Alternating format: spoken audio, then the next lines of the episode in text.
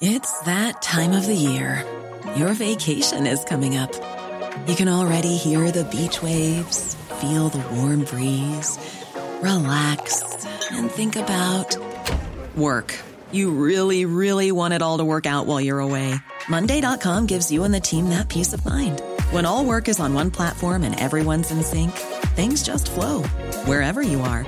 Tap the banner to go to Monday.com. Planning for your next trip? Elevate your travel style with Quince. Quince has all the jet setting essentials you'll want for your next getaway, like European linen, premium luggage options, buttery soft Italian leather bags, and so much more. And is all priced at 50 to 80% less than similar brands. Plus, Quince only works with factories that use safe and ethical manufacturing practices. Pack your bags with high-quality essentials you'll be wearing for vacations to come with Quince. Go to quince.com slash pack for free shipping and 365-day returns. The Telegraph. The Telegraph. Podcasts.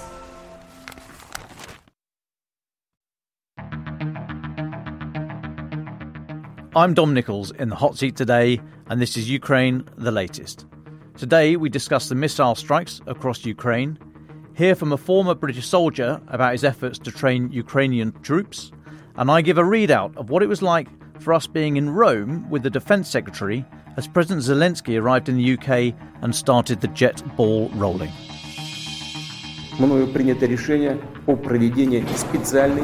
This hideous and barbaric venture of Vladimir Putin must end in failure. Putin's war in Ukraine has destabilized energy markets the world over. Nobody's going to break us. We're strong. We're Ukrainians.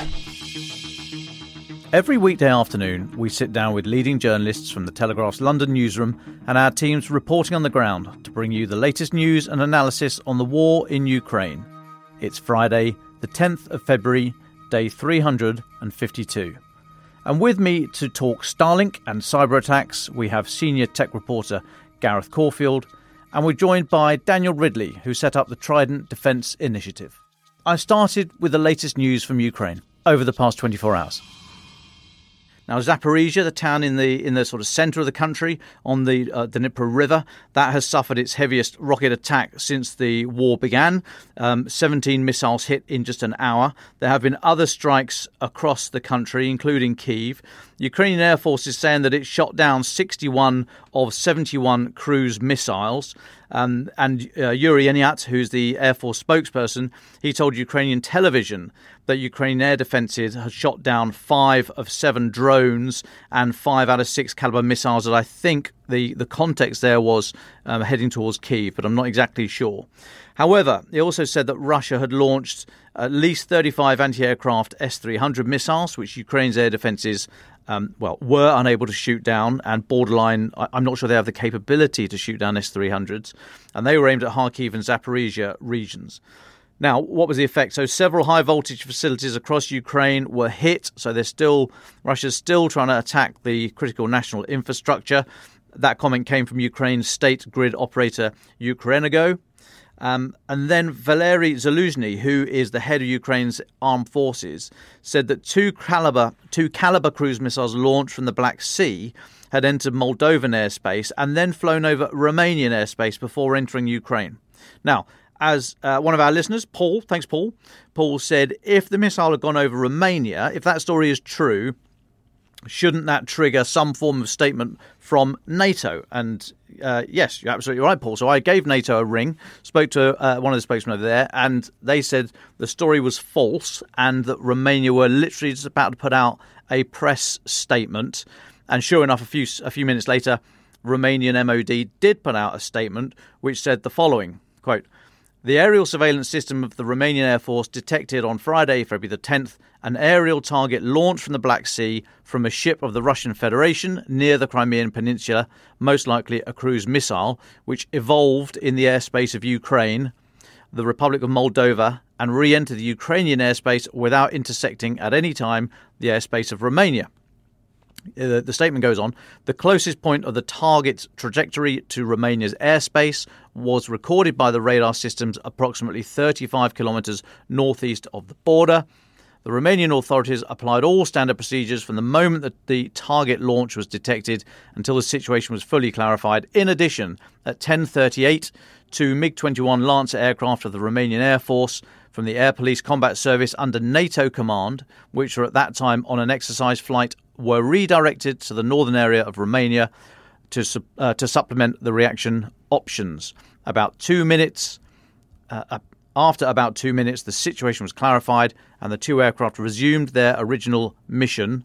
The Romanian Air Force constantly monitors, in cooperation with Allied forces, the national airspace and the area in the vicinity. Unquote. Bit long, but I wanted to cover everything there. So yes, um, Romania acting in an in uh, well combat service under, under NATO command. It would have been very serious had these had these uh, missiles flown through NATO airspace. There, there undoubtedly would have been some uh, response, probably just a, a, statement. I would have thought maybe a bolstering of the air policing as we as we have seen in recent months. But that came directly from uh, from Romanian. Uh, from the Romanian Air Force uh, spokesperson. Now, Moldova has said it's going to summon Russia's ambassador uh, after after the suggestion that the missile went across across their airspace, but that is an ongoing situation. Now, elsewhere, let's let's look at the Donbass. So, back in the centre of the country, or the, the central east of the country, since Tuesday, the reports that Wagner Group has pushed about two or three kilometres further west from the northern outskirts of Bakhmut, the town there that's been fought over for months. Uh, and Wagner are now thought to hold uh, a lot of the countryside around the M03 road, which runs northwest northwest towards Sloviansk, about 30 k's away. Now, there's two main roads into Bakhmut, which are the supply lines for the Ukrainian forces in there. The M03 runs, as I say, from the town of Bakhmut northwest, and it looks as if Wagner are in or around it, but able to control that corridor. Now, I want to lift you out. Let's go 100 kilometers southwest 100 kilometers southwest to the town of Vuhledar, which is, as I say, 100 k's southwest of, uh, of Bakhmut, and it's about 20 k's west southwest, really, of Donetsk city. Now, Russian units there have made advances around the western edge. Um, they they started major offensive operations there in late January, um, but it's looking it's looking a, a, much tougher fight for Russia. There are reports of very heavy casualties um, because it's thought that uh, Vuhledar is being fought by Russia using very inexperienced troops. And in one failed assault, it's assessed that around 30 mainly intact vehicles were abandoned. That last one there came from the UK, uh, UK's Defence Intelligence report for today. So Vuhledar is a much harder fight. Now, linked to that, hold that thought for one moment. Let's have a look at the ISW, the uh, uh, Institute for the Study of War, US based think tank, very credible think tank. They're saying that Russian military command may be shifting away from its reliance on Wagner. And they're saying that the uh, Russia's Federal Penitentiary Service figures show decreases in the Russian prison population stabilized between November last year and January this year. Remember, we saw Yevgeny Prigozhin, the boss of Wagner, going round the round the jails or recruiting convicts. Uh, and so that effort is thought to have slowed, if not stopped, and therefore, um, hence these, these figures are, are sort of flatlining. Now, that phenomenon of the of, of fewer convicts leaving uh, prisons is consistent with the overall trend of conventional Russian troops slowly replacing Wagner forces around Bakhmut.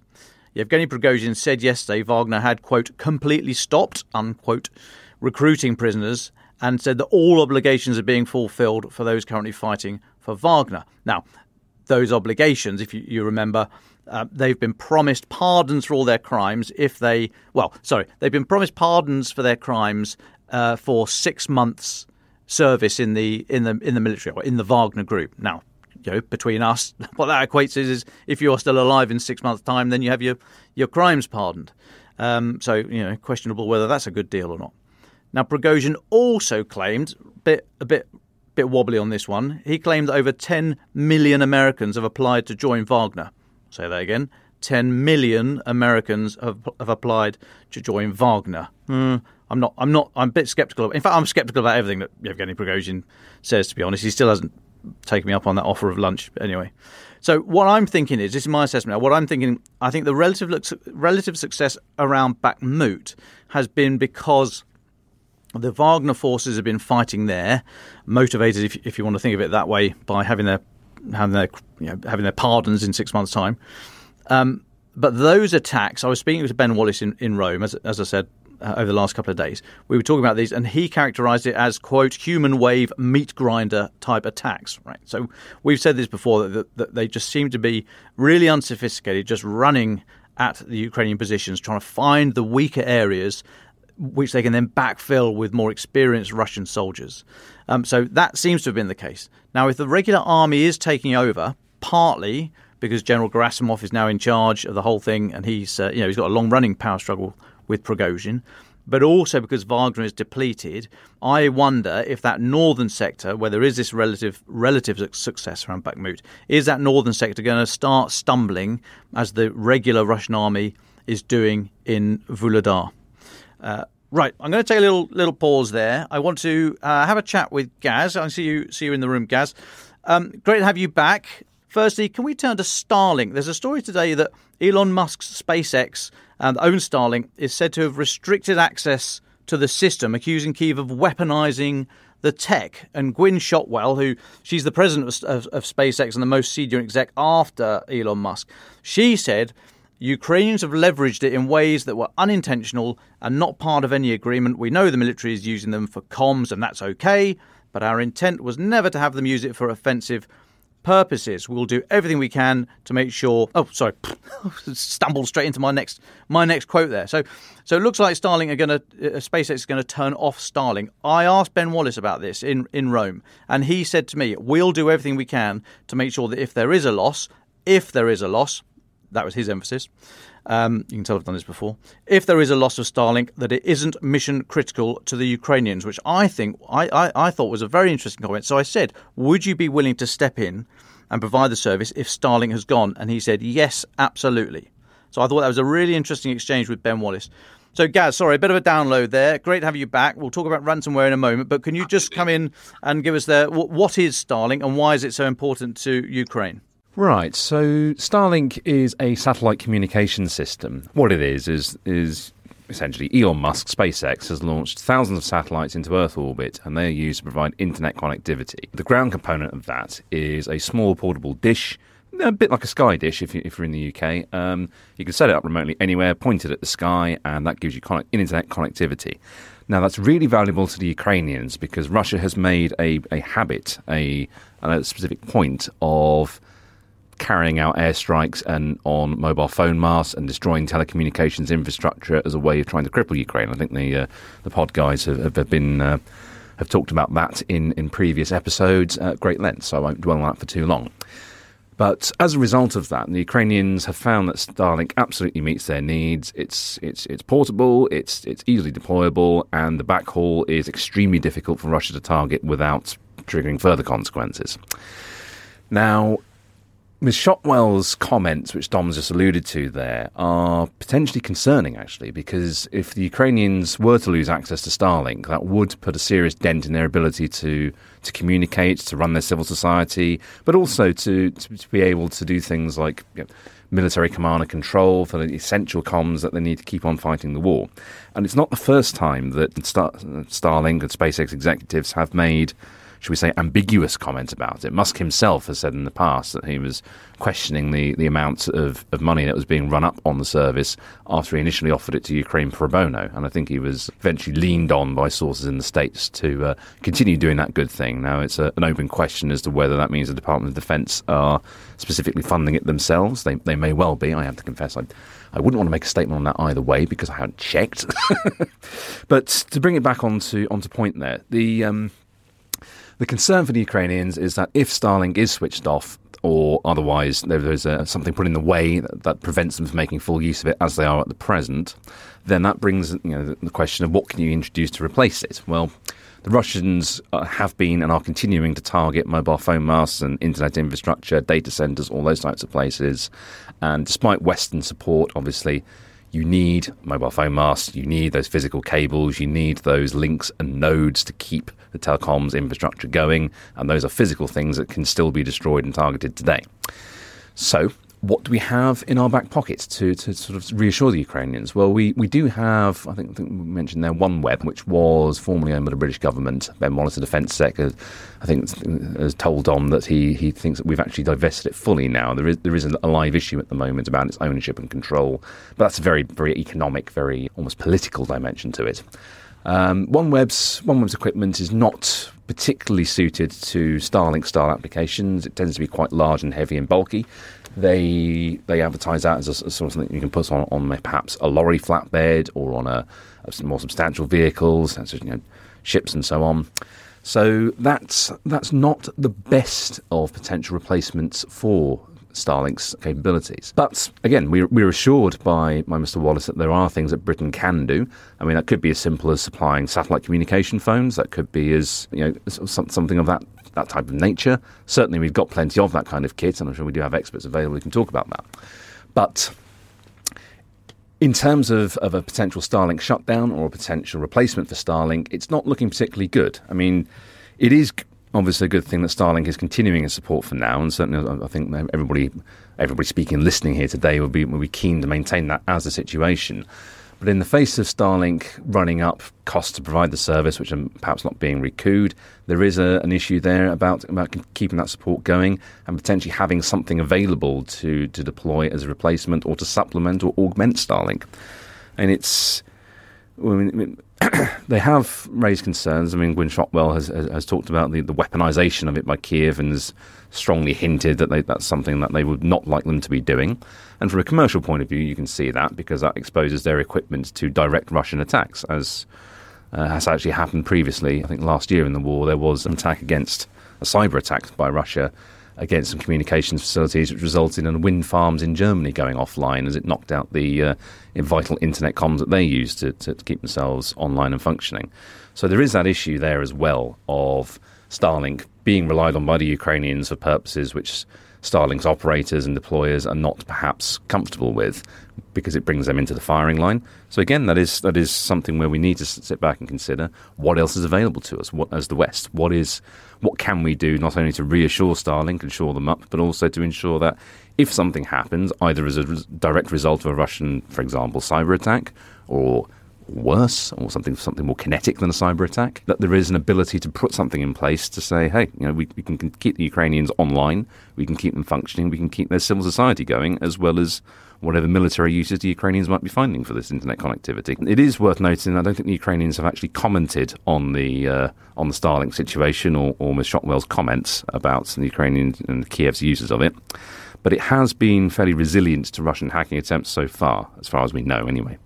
So there is there is that sort of happy notes to end on. That for now it continues, and for now they're still the Ukrainians are still able to use Starlink and keep it going. Yeah. Does that, does that sort of cover the area there, Dom? Have I, have I, have I given us a, a, good, good workable summary to, to be going on with? That's brilliant. Thanks, guys. Appreciate that. Now, into your area of expertise fully, let's get deep and dirty with cyber attacks and ransomware. Can you just bring us back up to speed on what has happened? Why we've we've not really seen a huge amount of, of cyber. Didn't mean for my voice go very high there, but yeah, cyber attacks from Russia. Why might that be? But we have seen ransomware in recent weeks. So if you could just dial us back in there, please. Yes, the ransomware situation. Now, the, the most the most newsy thing that's occurred was UK declaring financial sanctions on seven Russian ransomware hackers. Now, this was announced by the Foreign Office yesterday, and it specifically names these individ- seven individuals and says that they are responsible for carrying out ransomware attacks against the UK, and that they have have been involved in extorting million, tens of millions of pounds from British businesses. Just as a quick recap for the listeners, ransomware is a type of computer virus essentially where what happens is the people deploying it, so they'll pick a company, they'll target it, they'll get their malicious software into that company's IT networks, and it then scrambles all the files within that network. Uh, and it then flashes up a message saying, All your files have been encrypted, send us very large sums of money in cryptocurrencies, and we promise. We faithfully promise that once you've sent us that money, we will unlock it and we'll give you back access to your networks in return for this ransom payment. Now, that's got a, a, quite a strong Ukrainian dimension I don't think is really appreciated much by the wider world. Partly because, on the technical side, ransomware is actually very useful as a military weapon of war because it is software that is designed to be silently infiltrated into a target's networks to, to disable them or, with some slight modifications, destroy them. And we've seen the Ukrainian uh, Ukrainian Cyber Defense Agency, the Triple SCIP, the State Special Service for oh, hang on, State the State Service of Special Communications and Information Protection of Ukraine. That's their cyber defense agency, has talked in the past quite a lot about wiper ransomware. So instead of flashing up a ransom demand, it in fact just goes in there and, and is used to destroy networks. It deletes and scrambles everything, and there is no possibility of recovering it or paying large sums of money to, to, to plead with someone to bring back everything that's just been lost.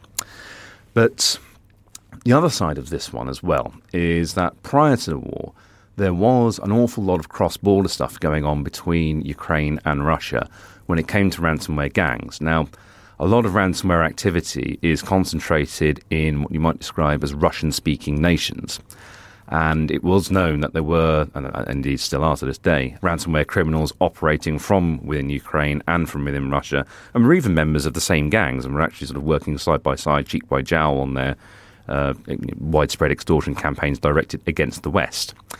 And what happened when war broke out was, was extremely interesting, certainly to the cybersecurity industry, because in one in one high profile case, there was a gang called Conti who have, who have been involved in extorting hundreds of millions from Western businesses.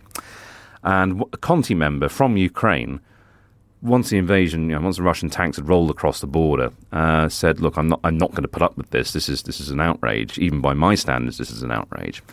And he took all of the internal chats and communications from the gang and he dumped them all online. And he said to the wider cybersecurity world, "Look at this. This is exactly how Conti operates." Here's all the internal details you could possibly need to know to track it down, to neutralize them, to identify the operators, and hopefully deploy some sort of sanctions against them. So bringing it back to the um, you know, the UK sanctions that were, that were announced this week, what we're seeing here is more of a more of an attempt to clamp down on these ransomware criminals and to essentially to, to target them, to put them personally into the spotlight and say, "We know who you are, we know what you're doing." And the ability to do that, and also I think the Foreign Office has suggested that these guys are taking their, their direction from the Russian intelligence agency. So they are, in fact, acting as a, well, in, in my view, in my personal view, uh, you could describe them as acting as, as a military unit or a paramilitary unit that is has, has its targets selected by the Russian state, by the Russian intelligence agencies themselves. So yeah, it's good to be, be, able to sort of bring these these criminals into the limelight and say no longer are you're going to hide in the shadows, and no longer are you going to be able to sit there and say no longer are you going to be able to sit there and, and say I, I'm hiding behind my, my, my anonymous internet username and my hard to trace cryptocurrencies. We know your name, we know your age, we've got your mugshots. You're going to be unable to continue operating in the way that you do.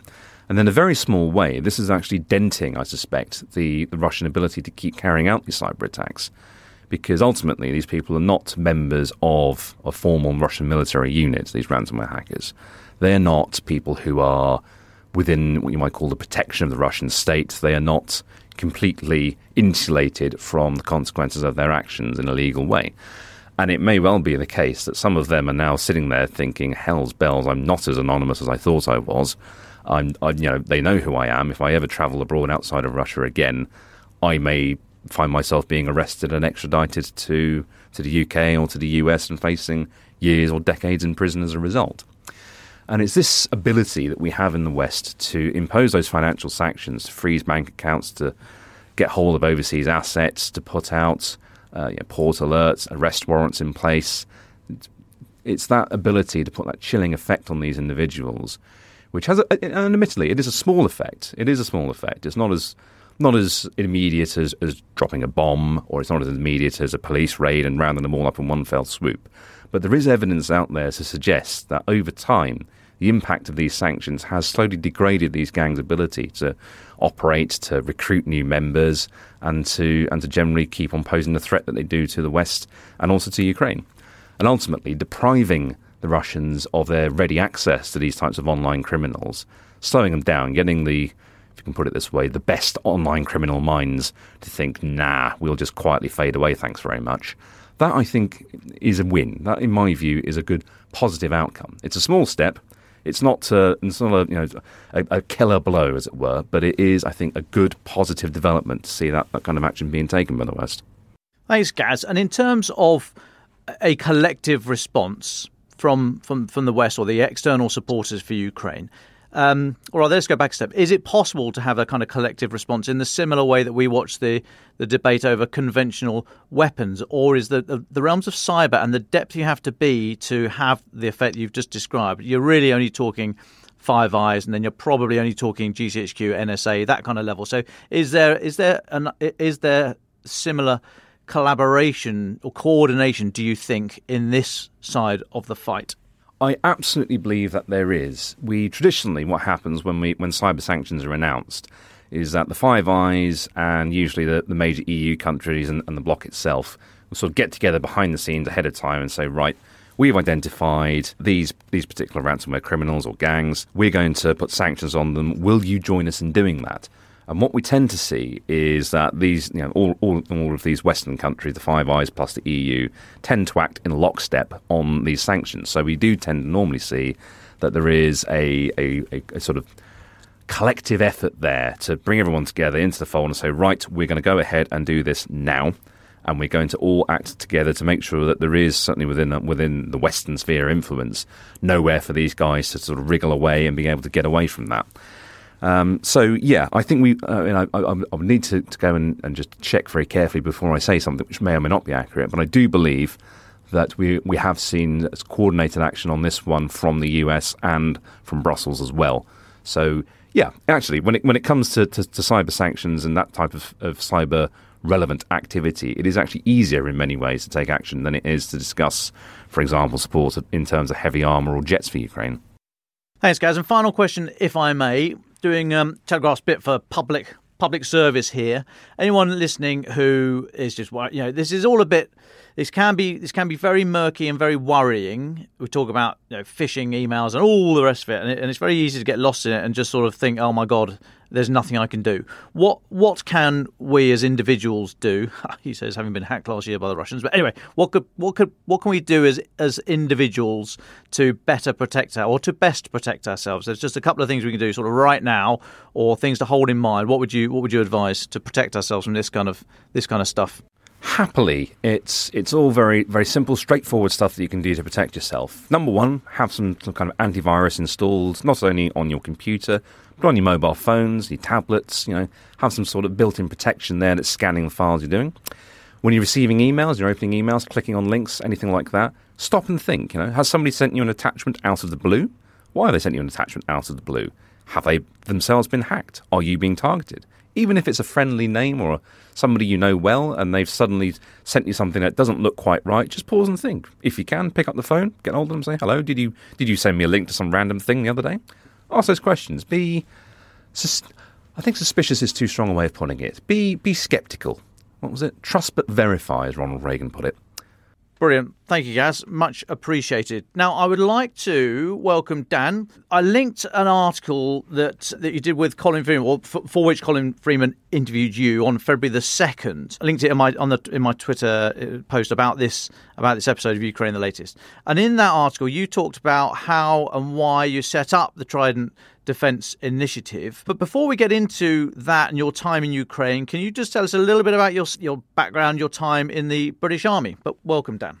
Yeah, brilliant. Thank you, uh, Dominic and Gareth, for having me on and arranging this. It's, it's a pleasure to be here. Yeah, so uh, I initially joined the British Army in around 2012, the early part of 2012. Um, and I went on to serve four years in the Princess of Wales Royal Regiment in the infantry, but I specialised in languages. So Arabic and Pashto. And then uh, I served four years there. And around 2015, uh, I began to work as a volunteer medic in uh, in various other places such as Iraq, Syria, Myanmar, and Colombia also.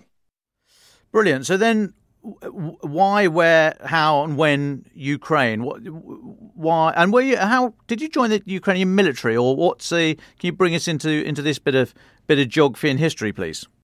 That's correct. Yeah, in uh, in 2019, I moved out to Ukraine uh, and I joined the Ukrainian Marine Corps, specifically 36th Brigade, where I served three years. Two of those years was involved in what was known as the anti-terrorist operations, uh, or the the joint services areas, and that was effectively the front line prior to February the 24th. So that was the the separatist conflict and the the I, I believe you know openly confirmed by Russia now uh, their involvement in that conflict, include, including the annexation of Crimea. Now, I believe you settled in Bucha a name that has terrible resonance with us today. Can you talk us through the first few months of of the war? I believe you set up a makeshift hospital in your basement. Can you tell us about that and um, and just ha- and what was happening? Paint us a picture in those those first few chaotic, well, the first few months. Yeah, that's correct. Uh, I actually returned to Ukraine from a small vacation in the UK as I was on vacation from the military at the time, and I returned back to Ukraine on February the 23rd. I, I have lived in Bucha for the last, uh, well, the, the entire time that I've been in Ukraine, so coming up to four years now. And uh, obviously, quite, yeah, as you said, an infamous place now due to the sort of crimes that were committed there and, and the discoveries that were made after the, the liberation. Yeah, I, very, you know, sort of very traumatic time. We woke up very early in the morning, I think between 0500, 0600.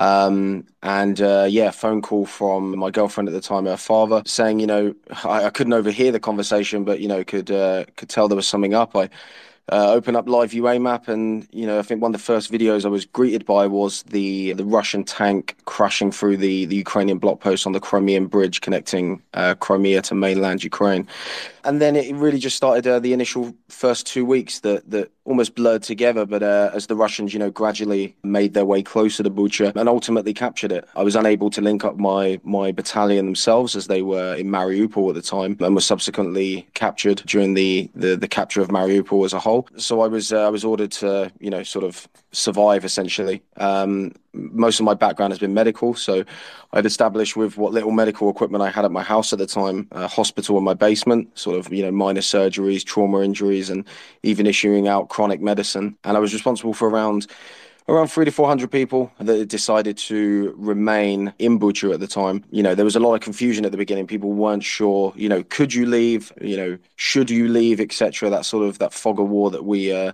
that we already know. Yeah, we we we just sort of went through that that first two weeks. I think after the second or third day, we'd lost gas, power, internet, everything. So there wasn't there wasn't really much to uh, much to go in the way of communications and everything and the Russians actually captured Bucha as a whole uh, during the time there. We weren't really sure if we could we could even leave. The information coming from the Russians that men would not be able to leave on any green corridors. Then we we eventually found out that we could leave, and uh, I'd make my way in an evacuation corridor as a civilian because I, I was a non-combatant at the time. You know, working as a medic with my family and we'd uh, transited through multiple Russian block posts. I'm a believer of the truth, and the, the Russians that I encountered them were the cream of the crop in regards to the Russian military. It was the the airborne airborne units and special forces units, and they'd stopped us at multiple block posts. They'd uh, searched our vehicles, you know, very minor questioning, didn't check documents, and I think that was my saving grace as I only had my British passport. And we eventually made it back to Kiev. After that, I, as you know, where I stand now, I'm currently in Kharkiv. Uh, I then went on to set up Trident Defence Initiative. Yeah, I'd like to move on to that in just just one moment, but just before we we do, can I just ask you, as you were leaving Bucha, we heard reports from elsewhere around the country that men of fighting age or military age males were being searched for tattoos to, to describe any kind of military affiliation. Did that happen to you? And secondly, you describe uh, dare I say, a professional outfit that you came up against or came came through the Russian as you went through the Russian lines. Can you tell us from your with your military experience, how did you know that they were that you, that you you put them into that category straight away? I mean, how are they how are they carrying themselves? How are they carrying their weapons? What was the state of their kit? What were the signs that you as a soldier look for to say actually this this bunch are like I say, small p professional. But first of all, the tattoos. Yeah, so I think what the the reports that were coming out about that, I know a few individuals, uh, civilians that had made it out of Mariupol at that time, and it seemed the, the majority of that those reports were coming from Mariupol, and with its association to uh, Azov Battalion and other sort of infamous units, you know, in, in, the Western media and within Russia themselves. It seemed most of the checks for tattoos, uh, I, you know, I wouldn't say all of them. I wasn't in every single city at the same time, but the publicized checks for things like that were happening predominantly in Mariupol. We didn't experience anything like that in the Kiev area, specifically Bucha. PM. Moving on to obviously the, the, the Russians that, that we encountered as we as we left Bucha. You, as you know, as a, as a military man yourself, you you're very pressed if you're going to see you know convoys of tanks lined up on the road with with the the develop, development of drones and and more uh, advanced aviation. Normally things are hidden and it's it's very densely forested around Kiev. So there wasn't there wasn't a huge sign of Russians. There was a huge sign of their presence. Tank tracks on the ground. The streets were littered with uh, civilian vehicles that had been shot up. Some still with uh, with bodies inside of them, unfortunately. And but there wasn't a huge presence of the Russians that you'd expect us. As we transited through the first block post, we came around a corner and we'd seen around 150 meters down the road Russian BMP, a bunch of troops sat on top of it, and a, a small sort of block post set up. So we, we stopped about 100 meters back, and I assume the commander sort of waved us forward. They didn't stop us at this one; they they pushed us straight through. But as we went down, obviously going very very slowly past them, I looked looked out to the window to the right, and there was a young Russian soldier, very very young, almost you know looking 15, 16. Not not saying that he was, but he looked like that. He was in the in the little block post, and we sort of locked eyes for a second. And he looked almost as confused as I was as, as why he was there or what he was doing.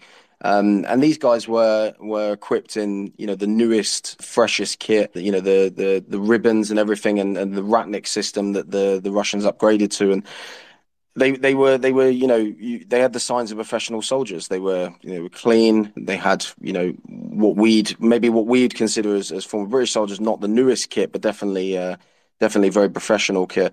It wasn't until the second block post uh, it was very apparent they were some sort of Russian special forces, and their demeanor was alert but casual and, and relaxed and professional. They didn't raise their weapons. We had our hands raised at the time. And they uh, they carried themselves very well. They they had a, a mixture of kit, but it was it was professional kit.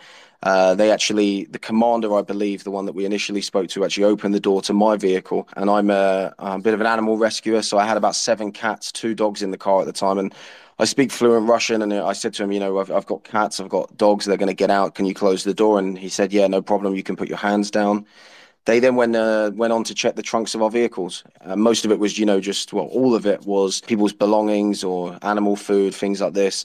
And I believe they were, you know, just very vaguely checking for weapons. Obviously, you had the the territorial defense forces of the Ukrainian side were some of them were fighting in civilian clothes, so they were probably looking for any signs of that. We'd marked the vehicles with white tape. Us ourselves were wearing white tape.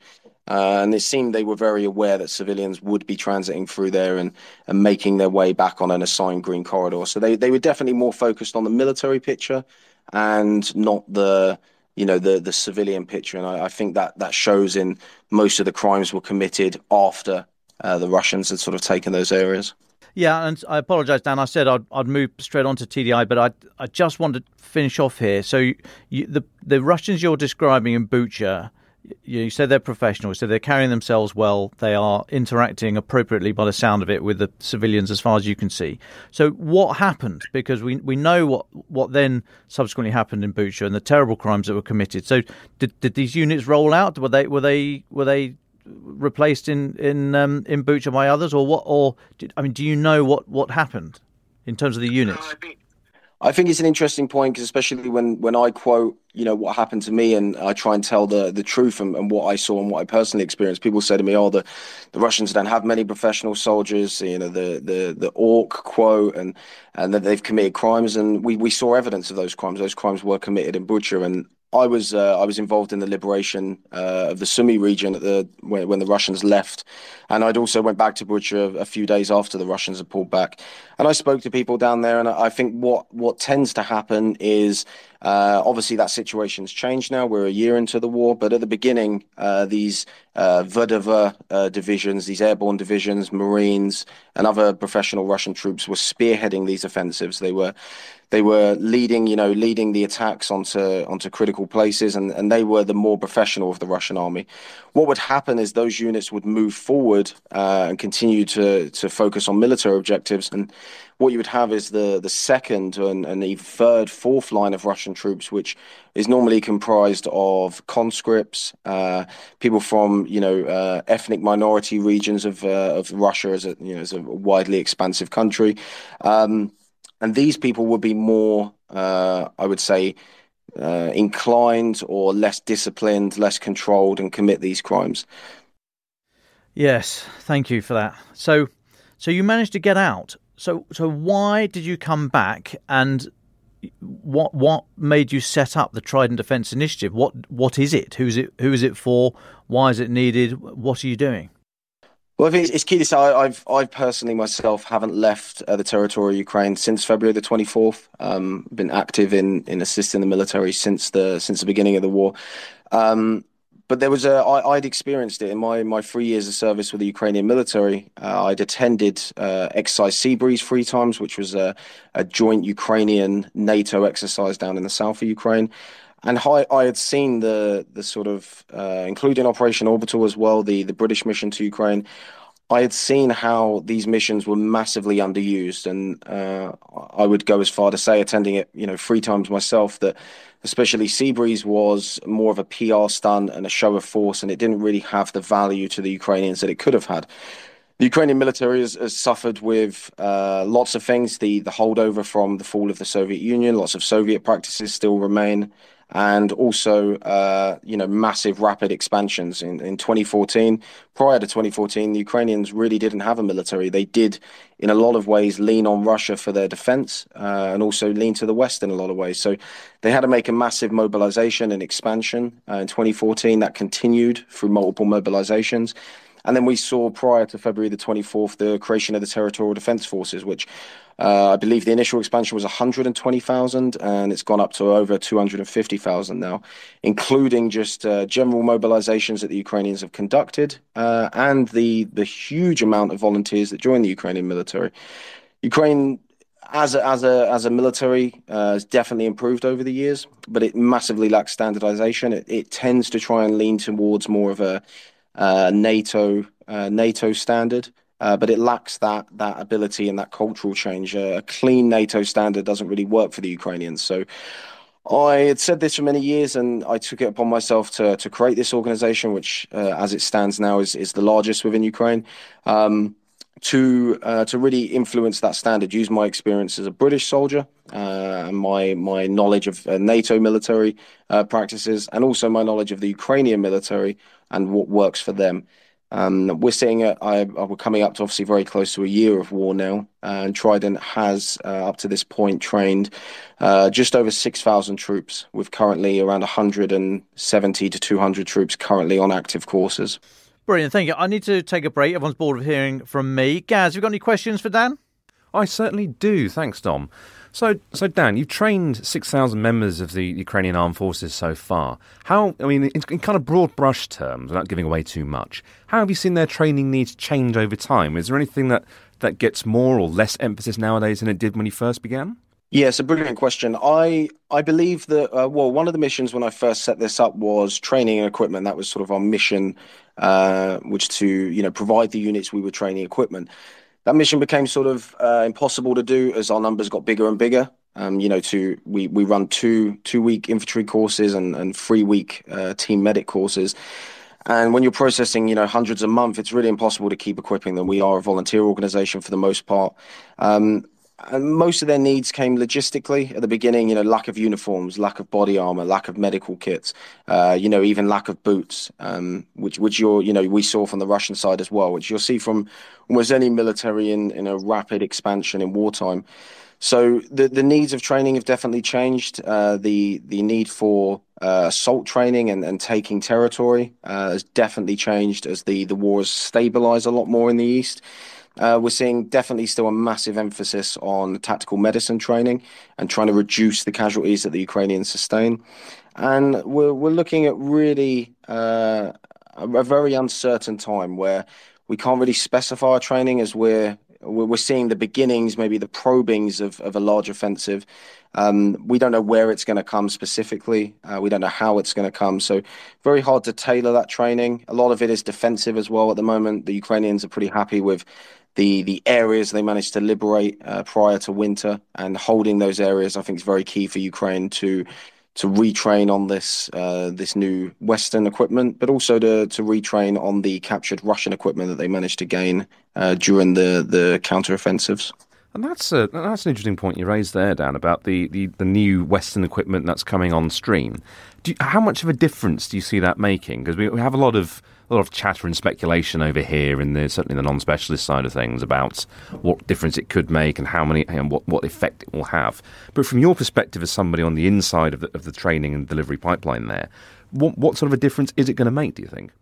I think we, we have those uh, those sort of crown jewel weapons that you know fill the the internet space, the meme space. Uh, you know your your javelins, HIMARS, things like that. Um, but really, the, the, the weapons that make a difference, I think, are you know the the amassing amounts of uh, armored fighting vehicles. We've recently seen the Bradleys and the Strykers being offered to Ukraine. Uh, the tanks, I think, will make a great difference in regards to you know spearheading offensives to take back Ukrainian territory. So I think that a lot of the uh, a lot of the equipment that is overshadowed that doesn't get speak, uh, spoken about makes uh, definitely more of an impact. Uh, things like HIMARS make specific area impacts, but those those uh, those mass mass givens of equipment do make a big difference. I think uh, I think Dom spoke about it at the beginning with the the missile strikes that happened early this morning into the morning. Um, I personally experienced them. It woke me up four in the morning to to a large number of missiles hitting Kharkiv very close to us. Uh, but we see a massive difference with the air defense. Uh, I think 61 out of 71 missiles were shot down today. And that is a massive, massive difference from where we were in the first, even the first six months of the war, when I think the Ukrainians' success rate in shooting down missiles was 20%. And then very suddenly uh, it jumped up massively, which was a, a, clear sign that those Western air defense systems were now operating in Ukraine. Uh, unfortunately for myself and, and people in areas like Zaporizhia, um, we are predominantly targeted by S 300 missiles, which as of now, and I don't see that changing anytime soon, are impossible to shoot down with air defence. Cool. Thank you very much for that for that valuable inside perspective there, Dan. And I will now hand back to Dom for the uh, for the final final segment. Thanks, thanks, guys. Dan, so you're in you're in Kharkiv right now, and you had strikes last night, as you've just described, strikes that hit across the whole country. Can you just paint us a picture of what the mood is like? Kharkiv, Ukraine's second city. I mean, what is day to day life like there? How are people responding to the to the air raid alarms? Is there any any sense of thinking about after, later? Are people making plans for the future? What what is what's day to day life like in Kharkiv? Uh, well, I give, especially for the viewers, not many people have heard of the city of Kharkiv as opposed to Kiev, Lviv, and the other famous cities. Kharkiv sits very, very close to the Russian border. On on the north side of the, the city of Kharkiv, you're you're looking at 20 kilometers and even less uh, to the Russian border, uh, specifically the Belgorod region. Uh, I first came to Kharkiv around six, seven months ago. It's been our, our main training location uh, since then. And I've seen a massive change in the city. When I first came here, the Russians were still surrounding the city. They were uh, five, six kilometers from our positions at the time. And they were using conventional uh, artillery means to shell the city, even the center. Um, excuse me. Uh, so they, they were hitting it with, you know, MLRS, artillery. Uh, and as the counteroffensive happened, uh, the frequency of, of those strikes, uh, you know, dropped massively. Um, but the Russians kept up those bombardments of S 300s. Uh, believe I, think you mentioned it before, but uh, around October time, our base was actually struck while we were there by five S three hundreds. Um, and in in the recent weeks, around two weeks ago, one of our accommodations was hit, and you know, thankfully nobody was injured from our our side, but. You're, you're seeing a massive difference to the other cities. Uh, Kharkiv went through a very similar experience to Kiev and Chernihiv. It was uh, almost surrounded. Um, and the Ukrainians were managed to to hold the Russians back and push them out of conventional artillery range. And now the city has, has seen a, an almost return to life. Um, you know, the people are, are coming back uh, through necessity more than anything. Uh, they need to continue to work. Uh, they need to continue to fuel the economy, and obviously a, need to be home, to be closer to their loved ones. But the city is is under constant bombardment, uh, far more than the more western cities which creates a, precarious situation for us. But as, as military instructors, it sort of pays dividends to be closer to the troops that are on the front line that need it. Thanks, Dan. And just final final question, if I may. Any old muckers from the Princess of Wales Royal Regiment got in touch with you? What are they What are they saying to you? Do they do they always think that you'd end up doing something like this, or uh, uh, what What are they suggesting to you?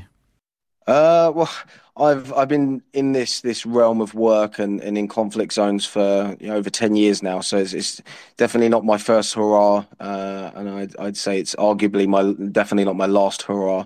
Um, so yeah, I think they're they're they're interested, they're keen, um, and it goes to show, you know, I wasn't I wasn't myself. You know, I, I believe you were, um, you know, a, a, an officer and stuff. I, I wasn't that, and I, I didn't have those uh, those positions of command and things. But what I do have is a is a history in Ukraine, a grasp of the language uh, and a, a clear cut view of what the Ukrainians need, how they need it, and how to best deliver it to them. And, and, that's what we've been trying to do for the last, well, so it's very difficult to say, but the last year. Uh, it doesn't feel like a year, but uh, yeah, it's almost a year now. Well, Dan, thanks so much indeed for coming on today to explain that. Um, absolutely fascinating stuff. We wish you well, and we will stay in touch and no doubt speak again. But thank you, thank you so much for your time. It's a pleasure. Thank you for having me on. I just want to finish off today's pod by just talking about the last couple of days and and where I was. So I was due. So we when did we last week? Tuesday, I think. And I said uh, not going to be here for the next couple of days. Blah blah blah. Can't can't say where and all that kind of jazz. So I was heading to Rome with the defence secretary, and the foreign secretary uh, was out was out there um, to the Pontignano conference, which is an annual thing. Uh, it's a big bilat UK. Um, Italy. It's a defence and security, culture, business, big old melange of um, of worthies for a couple of days, and it works really well. Apparently, you get all the right people in the right rooms for a short space of time, have a load of pasta, and, and everything everything's uh, dandy. So. So that was what we were heading out for, and then as I was heading out to RAF Northolt, which is just on the western side of of London, the, an RAF base here, to fly out, the, the news broke that President Zelensky was was was coming to town. So I thought, right, well, that's that's our trip, you know, cancelled. There's no way Ben Wallace is not going to. Uh, is not going to want to be in London if President Zelensky is here. Um, so I was fully expecting it to to be cancelled. There was also very thick fog around West London um, on Wednesday morning. So I'm, I'm, at Northolt. I'm just sort of kicking my heels, looking at the uh, looking at the RF uniforms and all the all the beards everyone's wearing these days, and um, thinking it's all it's all going to be off. And turns out, no, no, it's it, it's still on. President Zelensky flew to Stansted. Now, it turns out that he was due the C, the RAF C-17 aircraft that, that that brought him into the country was supposed to land at Northolt, and, and then he was going to do a, a brush past, quick hello with uh, with with me and Ben Wallace. Probably more interested in one than the other, uh, and then he was uh, then going to head off. But the fog, he he flew to Stansted, so we so we headed out, and um, and we saw all the as the day wore on, all these um, messages about. Um, uh, the, the speech and the, the talking about fighter jets and so on and so forth. We were getting we were getting these these bits of news in real time, the same as everyone else everyone else in the world. And so it was very interesting for me as a you know one step to the right hand side of history kind of bloke as a journalist to watch what happens there when there's when the snow dome has been shaken and boy was it shaken so i think president zelensky played an absolute blinder okay he came to U- to uk uh, and framed the narrative as if the whole thing about donation of fighter jets was a done deal. I mean, his final words uh, as he left uh, left you, the British Parliament, having having addressed uh, Parliament, was "Thank you in advance for your powerful English planes." I mean, you know, not English, British, German, uh, German, Italian, and, and Spanish. So, but hey, never mind that bit. But thank you in advance for your for your planes. I mean, certainly presumptuous and a little bit cheeky, I have to say. I mean, coming here and saying thanks for your planes before you've even got them. But he framed the whole narrative as look, let's not get down and dirty in the details of you know who's going to donate what where look this is clearly going to happen now let's just talk about what it means and where we go from here and, and all the rest of it and he framed the debate that way and then it's very very difficult well as we saw i think impossible for the british the prime minister to say hang on a minute, mate. You know, no, no, no, we're not, we're not giving you any plays. What are you talking about? You know, he couldn't do it. So obviously, Rishi Sunak, as the as the genial host, has to sort of make make comments like, well, yeah, we'll we'll look at that. We'll see what we can do. Every assistant, all this kind of stuff, which is lapped up and amplified, of course. Why wouldn't you by by President Zelensky and the and Ukrainian authorities? And we're in Rome listening to all this. And yeah, I'm not going to tell tales out of school about the, some of the private conversations I had with with Ben Wallace, but you know, he was he was saying, well, we're having these conversations. We've always said nothing is off the table, nothing is on the table, no decisions have been met. We're constantly looking at what we can offer, what the demand signal is from Ukraine, what is the art of the possible with our allies. So, so there were somewhat sort of, if not mixed messages, then understandably understandably slightly confused messages because London was getting all was getting all excited and um, you know, Rishi Rishi Sunak was was having his moment in the sun, and, and fair play to him. And President Zelensky is pushing it for all it's worth. So, so we were getting these messages come through to to Rome about um, this uh, this idea that that Britain would then look to see what it can supply, specifically within the context of fighter jets. So this then turns into the MOD will will investigate what it can what it can send, which then about an hour later turned into Number 10 has ordered the MOD to investigate what jets it. So the whole narrative was utterly skewed, was being driven well, I mean, Zelensky was well ahead of it, and then everyone else was playing catch up on this on this narrative.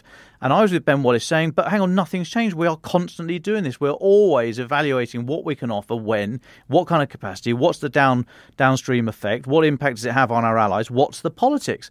And it was absolutely fascinating to see this um, this narrative unfolding in in real time.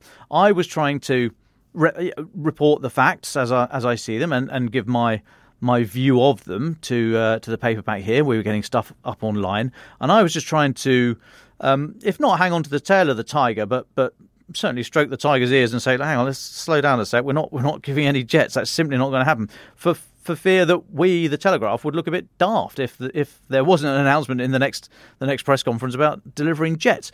But there was such a fervour here in London by that stage that it was it was really quite um, it was quite a fraught atmosphere on the on the on the where are we now Th- uh, Wednesday Wednesday afternoon. So it was fascinating to see global politics play out, to see um, departmental politics play out over over well in live in real time over the uh, over social media and as breaking news sort of hit our hit our uh, smartphones and what have you. Um, but it was all, as I say, I think it all driven, I think, by President Zelensky, just framing the debate as in we did we had this over tanks, we had this over HIMARS, we had this over air defence, you know, the no, no, no, no, oh go on then. And he was just saying, look, it's gonna happen. We're gonna get to the oh go on then bit with fighters, so let's just move on from there. And it was fascinating to see. I've rambled on enough. We've been going on for uh, for for long enough. I can see I can see uh, David and Francis still lurking, so I'm going to get told off for going over time. So we will draw it to a halt there. But these these little these little snippets, I will I will tell you what I can when I can. But I, like I say, I won't tell tales out of, out of school um, because then I won't be invited back later. But it's just fascinating to see um, see global politics playing out in real time and being a like I say a, a um, if not a bystander, but certainly just just to the right hand side of history over there at the back, holding a little glass of something nice. Ukraine the Latest is an original podcast from The Telegraph. To stay on top of all our Ukraine news, analysis, and dispatches from the ground, subscribe to The Telegraph.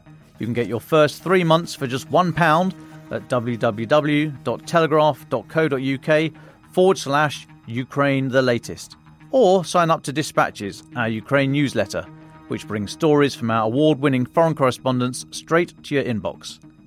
We also have a Ukraine live blog on our website, where you can follow updates as they come in throughout the day including insights from regular contributors to the podcast. You can listen to this conversation live at 1 pm each weekday on Twitter Spaces. Follow the Telegraph on Twitter so that you don't miss it. To our listeners on YouTube, please note that due to issues beyond our control, there is sometimes a delay between broadcast and upload, so if you want to hear Ukraine the latest as soon as it's released, do refer to podcast apps. If you enjoyed this podcast, please consider following Ukraine the latest on your preferred podcast app. And if you have a moment, leave a review as it helps others find the show. You can also get in touch directly to ask questions or give comments by emailing ukrainepod at telegraph.co.uk. We do read every message. You can also contact us directly on Twitter. You can find our Twitter handles in the description for this episode. As ever, we are especially interested to hear where you are listening from around the world. Ukraine the Latest is produced by Louisa Wells, Neve Robinson, and Giles Gear. And today on Twitter, Rachel Duffy.